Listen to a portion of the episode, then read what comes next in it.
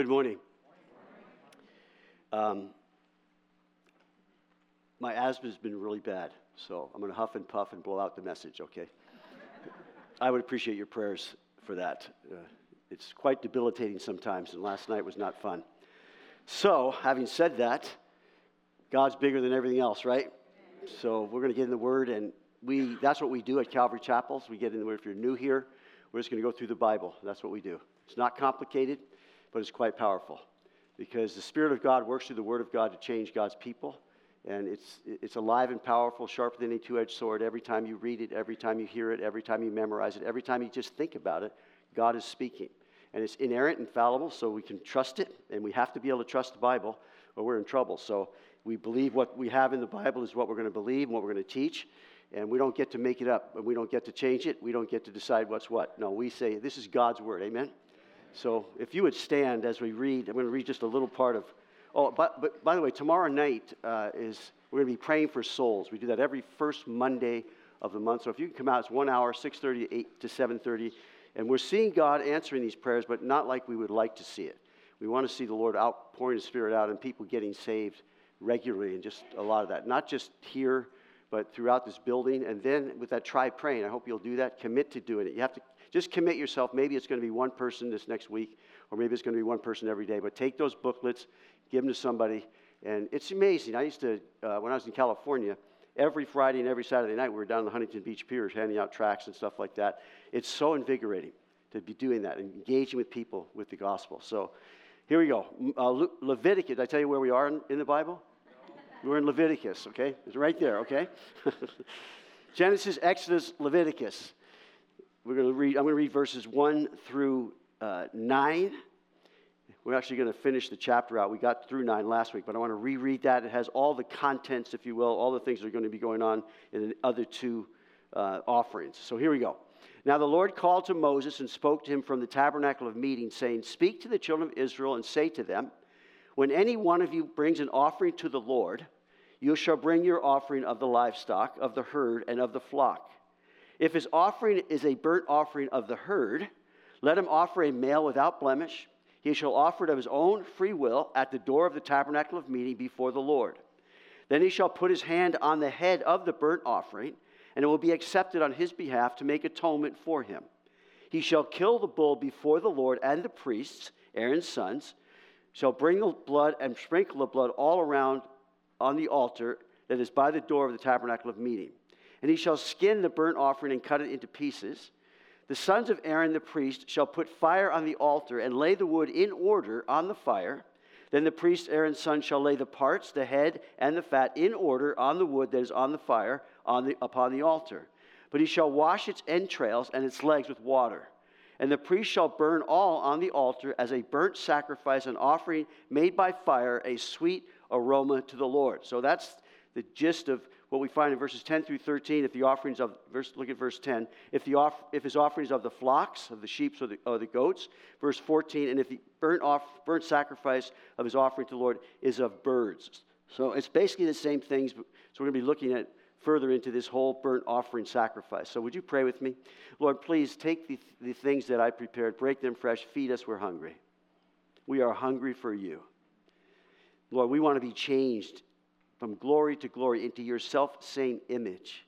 And we know that it's by the word of God taken in that you change us.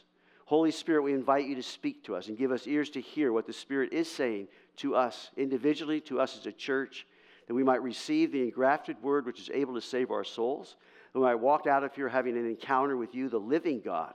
And we're thankful, Lord, that you are the initiator. You've always been the initiator. So your desire towards us is that we would have peace. We'd be walking by faith. We'd have the joy of the Lord as our strength and all these things. So please, bless this time in your word in Jesus' name. Everyone said, Amen. You can be seated. So keep your Bibles open. We'll be in, in that text. The rest of them we'll put up on the screen. 56 times in Leviticus, it states that God gave these laws to Moses. 56 times. This is God giving these things to Moses. There's no geographical movement that takes place in Leviticus. The Israelites remain at Mount Sinai. Leviticus contains very little narrative. It consists almost entirely of God given regulations governing his relationship with them. How exciting is that? There's one thing that makes this book an exciting book to, to study. That one thing is the main thing, and he is Jesus. So we're going to be pulling Jesus out of this. In fact, Jesus said, You search the scriptures, for in them you think you have life, but they are them which testify of me, and you will not come to me that you may have life. So the only way we're going to know what these things mean is having a relationship with God through Jesus Christ, that life that we're given, the eternal life of knowing God. So the scriptures, we search them, but what we really need to do is pull Jesus out of these things as he's ministering to us this morning. So God help me. A little extended review to begin. I would direct you to last week's study. Now, there we looked at the first four pictures from this first burnt, this first offering in chapter one of Leviticus called the burnt offering. Leviticus means pertaining to the Levites. So the Levites, of them, one tribe of the 12 that was set apart by God for the tabernacle work of God. One family of the Levites, Aaron and his sons, were set apart to God to be priests. The rest of the families of the Levites, were to be his assistants to, were to be assistants to the priest. Their duties were the care of the tabernacle and later the care of the temple, and also to be teachers, scribes, musicians, officers, and judges. So the book of Leviticus serves as a handbook for the Levitical priesthood. It must be kept in mind, this is by way of review, but I think it's an important review. It must be kept in mind that all these things that they were doing were done by faith they're offered by faith. That's the same thing for us. That has not changed. Believing God according to His word, according to His promises, according to His laws, according to His judgments. What God has said. Faith in God in His provision for us. Do I believe these things that God has said about what He will do, His promises, and how He would atone for my sin, how He would reconcile me to Himself, how He would cleanse me from my sin? That, the priestly ministry was God's provision. The sacrifices were God's provision for them to mediate his mercy and his grace and his love. Jesus becomes that for us. God's provision to mediate his mercy, his grace, and his love. All the sacrifices are offered in believing God, in believing that that innocent animal became God's provision for their atonement from their sin, the forgiveness of their sins, and their, uh, their need for continual cleansing. So, the first question that comes up do we believe God's word?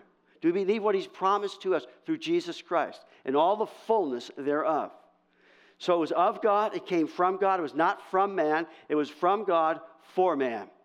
That's always been what God, He's the initiator. So, the purpose for them was very clear.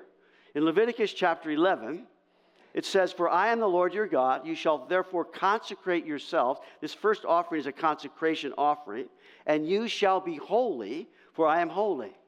Neither shall you defile yourselves with any creeping thing that creeps on the earth. For I am the Lord who brings you up out of the land of Egypt to be your God. You shall therefore be holy, for I am holy. Again, Leviticus chapter 19, verse 2 Speak to all the congregation of the children of Israel and say to them, You shall be holy, for I, the Lord your God, am holy. So, this whole idea of holiness, it's a key word in Leviticus. 87 times in the book of Leviticus, we read holy. Eight times, capital H, we read of the holy place. So, the, to combine 95 times, holy is the word is used. Be holy 21 times. So you're to be holy. It's an important, it's the theme of the book, holiness to the Lord. Now, Peter made it clear that this same purpose was given to us as believers. In 1 Peter chapter 1, but as he who called you is holy, you also be holy in all your conduct, because it is written, Be holy, for I am holy. And so this holiness is being set apart to God for his purposes. That's what holy means. Set apart to God for his purposes. Augustine, many of you have heard that name before, a theologian and philosopher, some would say that Augustine is perhaps the most significant Christian thinker after St. Paul. He wrote this Breathe into me, Holy Spirit, that my thoughts may be all may be holy. Move in me, Holy Spirit, that my work too may be holy. Attract my heart, Holy Spirit, that I may love only what is holy. Strengthen me, Holy Spirit, that I may defend all that is holy. Protect me, Holy Spirit, that I may always be holy. You shall be holy, for I, the Lord your God, am holy. So the offerings were a type and symbol of substitution, making atonement for sin. In other words, the penalty paid and guilt removed. The main chapter in that is Leviticus chapter 16. Now, in Hebrews, we read this But in those sacrifices, there is a reminder of sin every year, for it is not possible the blood of bulls and goats could take away sin. So there's this reminder that comes. They're all types and symbols pointing to Jesus' death on the cross to completely take care of sin once for all. The blood of bulls and goats did not do that. Jesus is the Lamb of God who takes away the sin of the world. So in Colossians, we read, which are a shadow of things to come, but the substance is of Christ. This is just reviewing from last week. It reveals in types, Leviticus, in types and symbols, Jesus Christ. He is the fulfillment of all these things. He's God's righteous servant. He's God's perfect sacrifice. He's man's perfect substitute. He's man's one mediator. He is man's great and forever high priest. So I had this quote last week, but I love it, so here we go again. If you just read Leviticus on the surface, you may think it's just a bunch of grumpy, irrelevant rules. But it's actually the way God gave his people access to himself, unquote. That's the picture. This access God pro- provided was by way of a continual reminder of the seriousness of sin. I was reminded of this again in our Great Break meeting as Richard was sharing. He's reading this thing and he's saying, You know, the seriousness of sin. We just got done with uh, a few studies on the cross where we looked at that, the seriousness of sin. Ultimately, the access God provided through the cross is the removal of sin once for all. Say, Amen, praise the Lord. Amen, praise the Lord. In other words, Jesus came and accomplished, fulfilled all that had been going on for hundreds of years. God reminding us again and again and again that there's a need the sacrifice is necessary for the atonement of, of, our sins. And the blood of bulls and goats could not take away sin. They're reminded of sin. They, they were there as a picture of sin for us. Ultimately, God's provision would be through the cross, which He promised way back right when man sinned in the garden. That the, that the woman's seed would bruise the serpent's head. There would be this victory over sin. So, David Guzik, in, Levit- in his Leviticus commentary, quoted Spurgeon about the perfect sacrifice of Jesus. Quote, there must be an infinite merit about his death, a reward unutterable, immeasurable. Methinks if there had been a million worlds to redeem, their redemption could not have needed more than this, than the sacrifice of himself. If the whole universe, teeming with worlds as many as the sands of the seashore, had required to be ransomed, that one giving up of the ghost might have sufficed as a full price for them all, unquote. So accomplished Jesus what was impossible apart from him. Now, I thought, I said, indeed, that's true, but I, then I thought of the glaring contrast expressed by Isaac Watts. When I survey the wondrous cross on which the Prince of Glory died, my richest gain I count but lost and pour contempt on all my pride. And he says, Were the whole realm of nature mine, that were a present far too small, love so amazing, so divine, demands my soul, my life, my all. The burnt offering is an offering of total consecration of our lives to God. And you are a theologian, a book we're look, reading through with my son's small group. He, they write, Consider the magnificent sweep of what he has accomplished for us. I'm going to have you just listen. In Christ you are forgiven. In Christ you are saved. In Christ you are justified. In Christ you are reconciled. In Christ you are loved. In Christ you are adopted. In Christ you are cleansed. In Christ you are healed. In Christ you are redeemed. In Christ you are free. In Christ you are rescued. In Christ you are triumphant. In Christ you have hope. In Christ you have inheritance. In Christ you have peace. In Christ you have rest. Everyone say amen. amen. That's what we've. So we are looking at pictures that God was giving to nail it down tight. Jesus paid it all. All to him I owe. Sin had left a crimson stain. He alone washed it white as snow. So I hope that God will, will be ministering to us about Jesus as we go through the book of Leviticus. Chapters 1 through 16 is the way to God, the sacrifice and priestly mediation that he provided. It's the way to draw near, to know, and to worship a holy God. Chapters 1 through 16. Chapter 17 through 27 is the walk with God. which is the consecration of personal obedience. So it's the walk with God in the beauty, listen, in the beauty of holiness. We think of holiness as, no, it's a beautiful thing. This thing called holy. Be holy, for I am holy. Set apart to God for his purposes. So the whole offering in the burnt offering goes to God. You might say it goes up in smoke. Nothing left. Complete consecration. It literally means that which ascends, the burnt offering. So it pictures the yielding of the whole being in self surrender to an intense consecration, an offering made by fire for a sweet aroma to the Lord. That's what it pictures. And I think, as I shared last week, that the first offering is first because I think it's most precious to God. He doesn't start with a sin offering, he doesn't start with a trespass offering. He starts out with the offering that represents full consecration, a life surrendered wholly to Him for His purposes. So, the first thing, we looked at four of them last week. The first was a picture of a perfection without blemish. A perfection without blemish. Do we have that there? There we go. Wholly surrendering to his perfecting work in my life. I'm surrendering to his. So, this perfection, it's a picture of a perfection without blemish. A perfection not mine, but his. We looked at that last week. Secondly, it's a picture of a decision. That decision is not his, it's mine. That I'm going to, of his own free will, I'm going to decide of my own free will, and that's what makes it meaningful. I'm deciding that I want to have a relationship with God. I'm deciding of my own free will, I'm going to wholly consecrate my life to Him and sacrifice it to Him. So it's wholly surrendering my will to do His will, not mine. It's a picture of identification, putting His hand on the head, wholly surrendering to the new life I have in Christ Jesus. Wow. I'm surrendering to what God has given to me this new life in Christ Jesus, where I've been ba- in baptism. The picture is the, the old life is buried and I raised again in newness of life.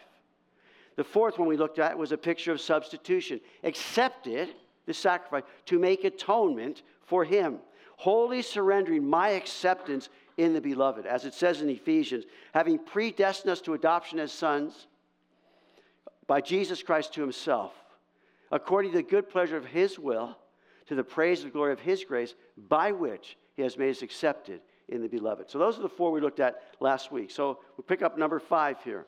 Look at Leviticus chapter 1, verse 5. He shall kill the bull before the Lord. The priests and Aaron's son shall bring the blood and look, sprinkle the blood all around on the altar, that, it by, that is by the door of the tabernacle of meeting.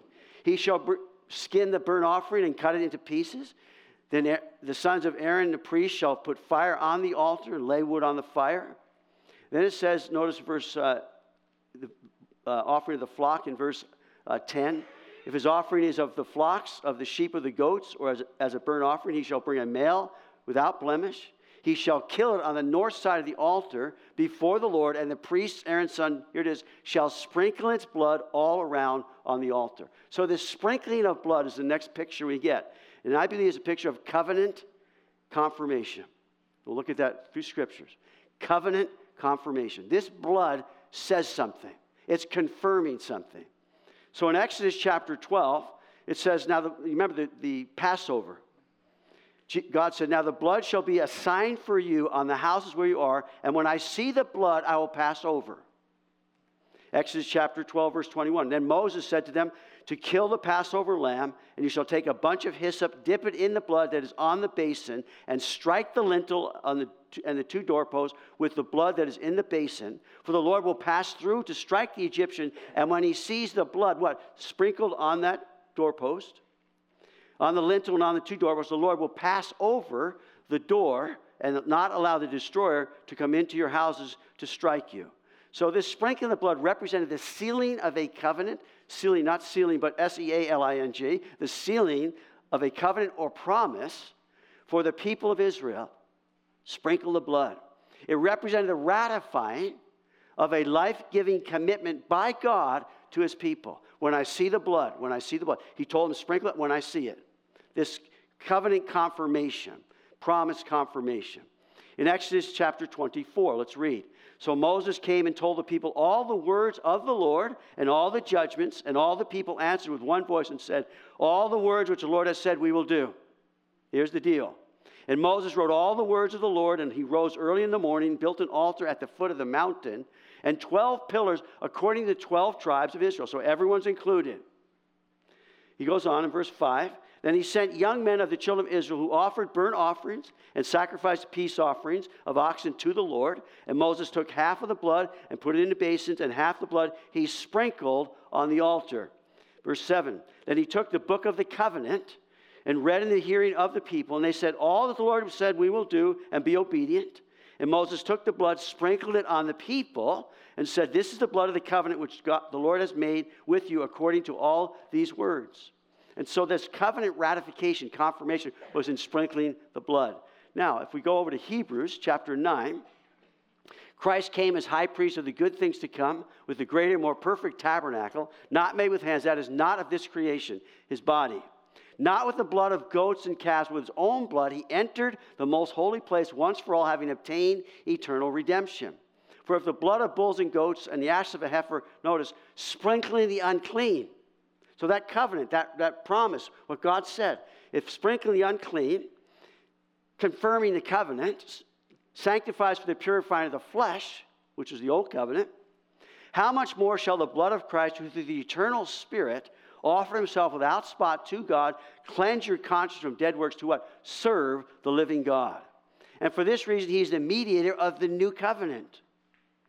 By means of death for the redemption of the transgression under the first covenant, that those who are called may receive the promise of the eternal inheritance. So he goes on in verse 18, therefore, not even the first covenant was dedicated without blood, confirming a confirmation of the covenant. For when Moses had spoken every precept to all the people, we just read that according to the law, he took the blood of calves and goats with water, scarlet wool, and hyssop, and sprinkled both the book itself and all the people, saying, This is the blood of the covenant which God has commanded you. Confirmation. Verse 21 Then likewise, he sprinkled with blood both the tabernacle and all the vessels of the ministry. It's all of God's plan, all God's provision. He's confirming these things. So he sprinkled, says there. I, missed, I lost my place. By faith, notice, he kept the Passover and the sprinkling of blood, lest he who destroyed the firstborn should touch them. By faith.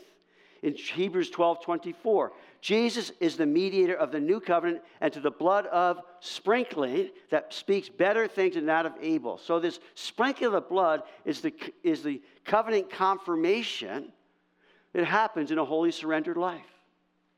That God has promised these things. And through the blood of Jesus Christ, We've been given a covenant, this new covenant. So Jesus said, likewise, he took the cup after supper, saying, This cup is the new covenant in my blood. My blood. It's fantastic.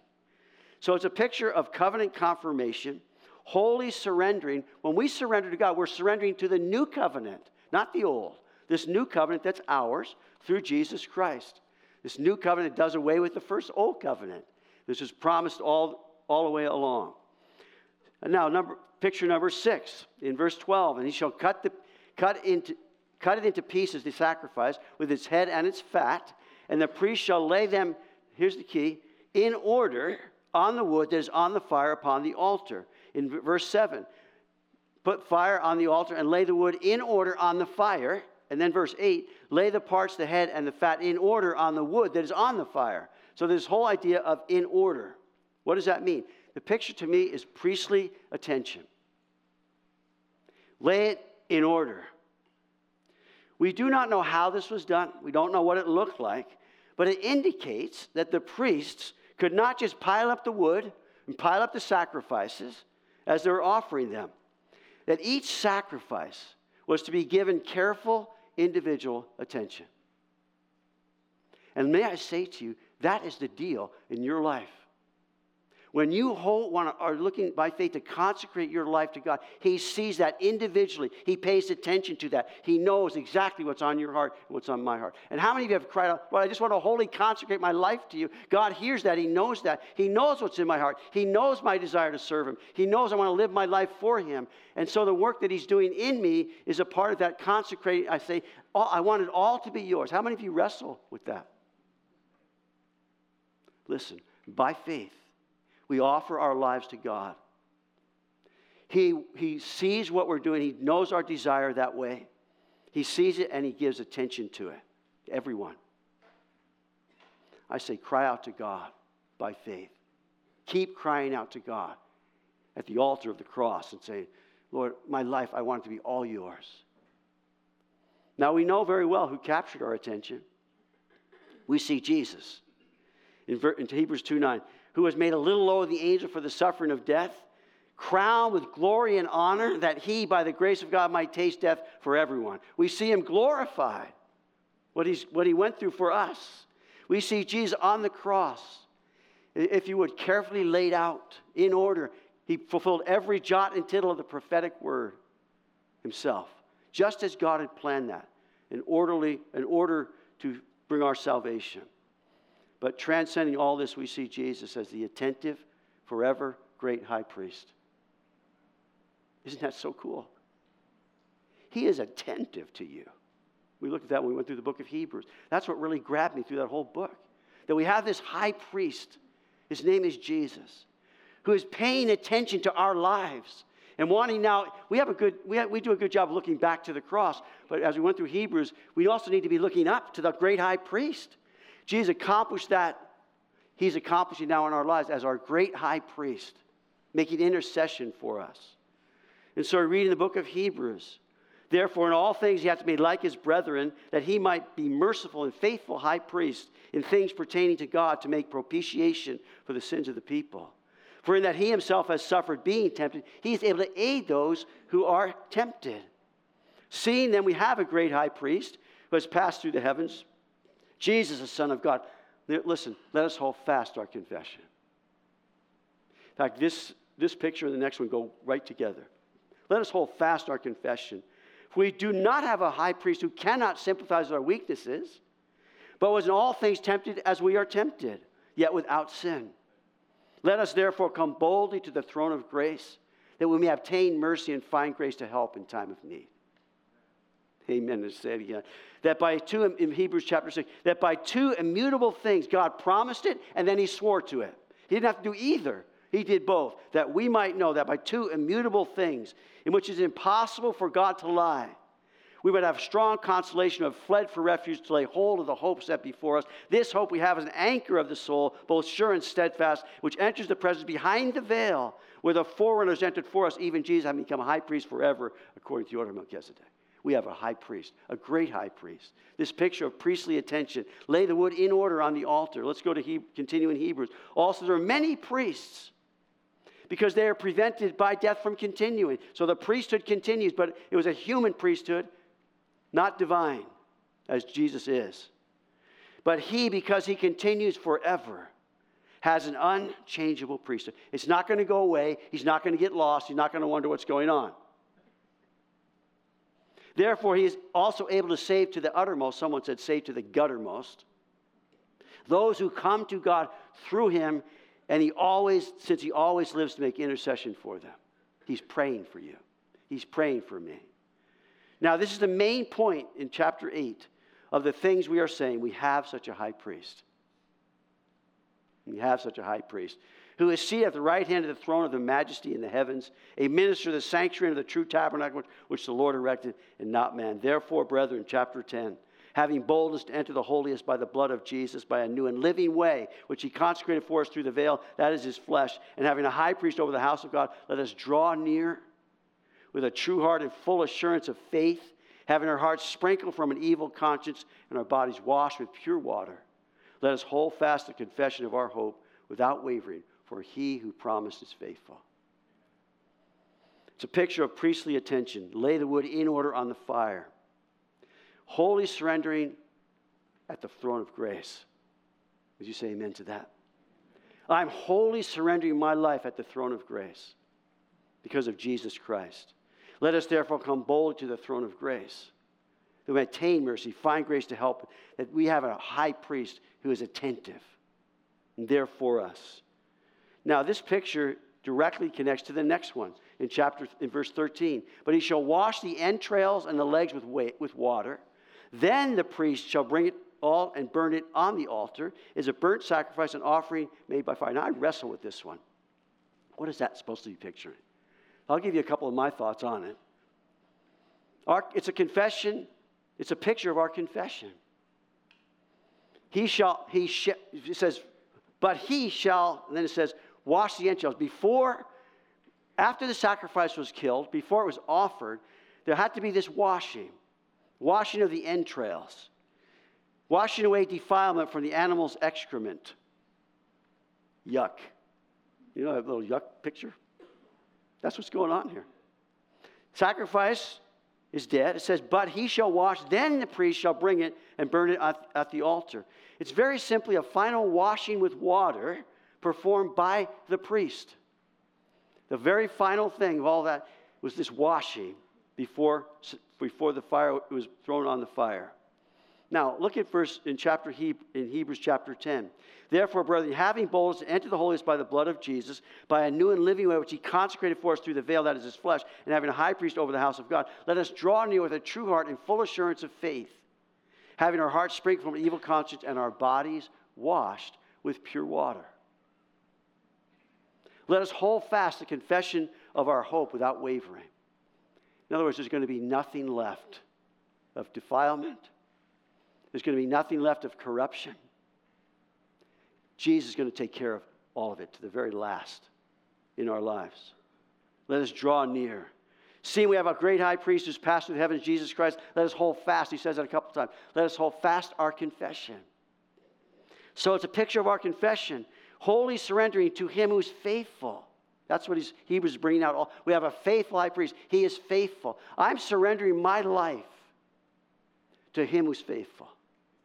To him who will take care of all these things of defilement and corruption. So, another picture that came to mind with this was the de- after death, what happens after death? There's corruption. In fact, in less than four minutes, the body starts to be corrupted. And so, this whole picture may be uh, of the resurrection. In fact, I was thinking this thing through. And in Acts chapter, as Peter's preaching on the day of Pentecost concerning Jesus' resurrection, he says, Men and brethren, let me speak freely to you of the patriarch David, that he, he is both dead and buried, and his tomb is with us to this day. Therefore, being a prophet and knowing that God had sworn with an oath to him of, that of the fruit of, of, the body, according to the flesh, he would raise him up Christ to sit on, the, on his throne, he, foreseeing this, spoke concerning the resurrection of the Christ. And his soul was not left in Hades, nor did his flesh see corruption. He never, it never happened for him. He was the perfect sacrifice. Sin laid on him, but his body never, never uh, experienced corruption. He raised him from the dead, no more to return to corruption. He has spoken thus I will give you the sure mercies of David. Therefore, he also says in another psalm, You will not allow the Holy One to see corruption.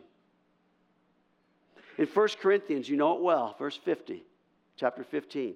This, this I say, excuse me, this I say, brethren, that flesh and blood cannot inherit the kingdom of God, nor does corruption inherit incorruption. What is God going to do about this corruption in this body? You might look at it as the bodily resurrection. He says, For this corruptible must put on incorruption, and this mortal must put on immortality. So when this corruptible has put on incorruption, and this mortal has put on immortality, then shall be brought to pass the saying that is written Death is swallowed up in victory. O death, where is your sting? O Hades, where is your victory? The sting of death is sin. The strength of sin is the law. But thanks be to God who gives us the victory through our Lord Jesus Christ. Therefore, my beloved brethren, be steadfast and movable, always abound in the work of the Lord, knowing that your labor in the Lord, that your labor is not in vain in the Lord. Listen, this body may corrupt, but I'm going to get a new one. And Jesus made that sure for me and for you too. That all the corruption, all the yuck, and let me tell you, I'm 71. This, I got a lot of yuck going on in my body, from asthma to, to neuropathy. I'm looking forward to a new body. I'm looking forward to this resurrection. I don't know what it's going to look like, but I know I'm going to look better than I do now. And so will you, so don't laugh at me. So I, I, don't know if that's the picture or not, but that came to mind when I started thinking about this corruption. What's the final? After the after the, the death of the sacrifice, before it's actually offered, there's this cleansing of all the yuck. And I look forward to being cleansed of all the yuck when, I raise, when I'm raised from the dead and all the things are passed away, all the tears wiped away, and I'm in my new body. This, in fact, uh, Paul wrote to the Corinthians, said, It's this new body, it's, it's the old tent. When this old tent is all done with, I have a new, new body, eternal in the heavens, that God has prepared for me. In fact, Jesus said, I'm going to prepare a place for you. And he's been at that for over 2,000 years, working on our bodies. So I don't know what's going to look like, but I'll tell you, that, that whole, the, the whole picture there, that our confession, wholly surrendering to Him who's faithful. You know, when we die, we have, there's only one, one thing that we can count on that Jesus is there. We can't raise ourselves up, we, but Jesus promised that He will do just that. He's going to take care of all the yuck. Finally, the final one is a picture of joy filled recognition, this sweet aroma to the Lord. And if the burnt offering of his offering is to the Lord is of birds, then he shall, verse 14, he shall bring his offering of turtle doves or young pigeons. Two types of birds were, were acceptable. The priest shall bring it to the altar, wring off its head, and burn it on the altar. Its blood shall be drained out at the side of the altar, and he shall remove its crop and its feathers and cast it beside the altar on the east side into the place of, for ashes. Then he shall split at its wings. He shall not divide it completely, and the priest shall burn it on the altar on the wood that is on the fire. It is a burnt sacrifice, an offering made by fire. No, here it is, a sweet aroma to the Lord. In verse 9, it says the same thing, a sweet aroma to the Lord. In verse 13, the same thing, a sweet aroma to the Lord. Ten times in Leviticus, we read this sweet aroma to the Lord. In all the offerings made by fire to the Lord, it was never called a sweet offering until after it was offered on the altar. It was offered on the altar by the priest to the Lord. That's when it became a sweet smelling aroma. It's that which brings joy to the Lord. It's that a sweet aroma to a life fully consecrated. The final one, the final picture, is this joy that God has in that. Starts with that, ends with that. All that's offered to God brings from Him a recognition, an aroma. In Ephesians, Paul wrote, Therefore, be imitators of God as dear children and walk in love. Walk in love. As Christ also has loved us and given himself for us an offering and a sacrifice to God for a sweet smelling aroma. When we are walking in love, oh, how that brings joy to the heart of God. And not only that, it brings joy in the presence of our lives. Philippians, I am full, having received from Epaphroditus the things sent you, from you, a sweet smelling aroma and acceptable sacrifices, well, sacrifice well pleasing to the Lord. So generosity and giving. It's all a part. God is generous. God is loving. And I love this song. This I just heard it as I was listening to a Bible study through Psalms. Psalm 16:11. You will show me the path of life. It's just that consecrated life. In your presence is fullness of joy. At your right hand are pleasures forevermore. That's what we're talking about with a holy, a life wholly consecrated to Him. Can I get the worship team to come out? So, wholly surrendering in the joy of His presence.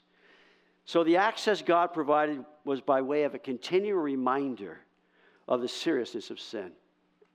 It's a picture, though, of the access God provided through the cross for the removal of sin once for all. But we're in this time now of a sanctification by the Holy Spirit. So I'd like to just read these eight again, but I want to bring in that whole aspect of sin. So, wholly surrendering to his perfecting work in my life. Here's the deal with sin, I, I, I'm so prone to wander. Lord, I feel it. Prone to leave the God I love. So I'm going to continue to surrender my life to his workmanship wholly surrendering my will to do his will. I, I will to do what I don't do. Paul worked that in Romans. I will to do. I want to do the will of God. And so what I'm going to do, I'm going to surrender to his word. What does his word say? That's what I want to be doing.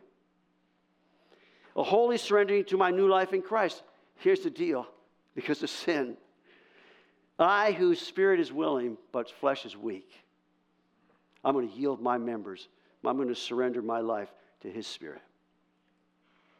Wholly surrendering to my acceptance in the beloved. I am not worthy of the least of His mercies, but I'm going to surrender to His mercy, the mercy seat. Wholly surrender to the new covenant in Christ. Listen, Before Christ, we were far off, hopeless, without God in the world. But through Christ, my, through Christ, in the blood of Christ, I'm brought near to God. Wholly surrendering at the throne of grace to my great high priest. Wholly surrendering to him is faithful. See, I am needy. You are needy. That's what sin has done. I'm faithless many times, but he's faithful. I don't deserve eternal life, but he is the joy. He, he, for me to be saved is the joy of his heart for me. So I hope this helps as far as the pictures of what does it mean to live a holy, surrendered life to God. So let would you stand? Let's close in a song and I'll pray.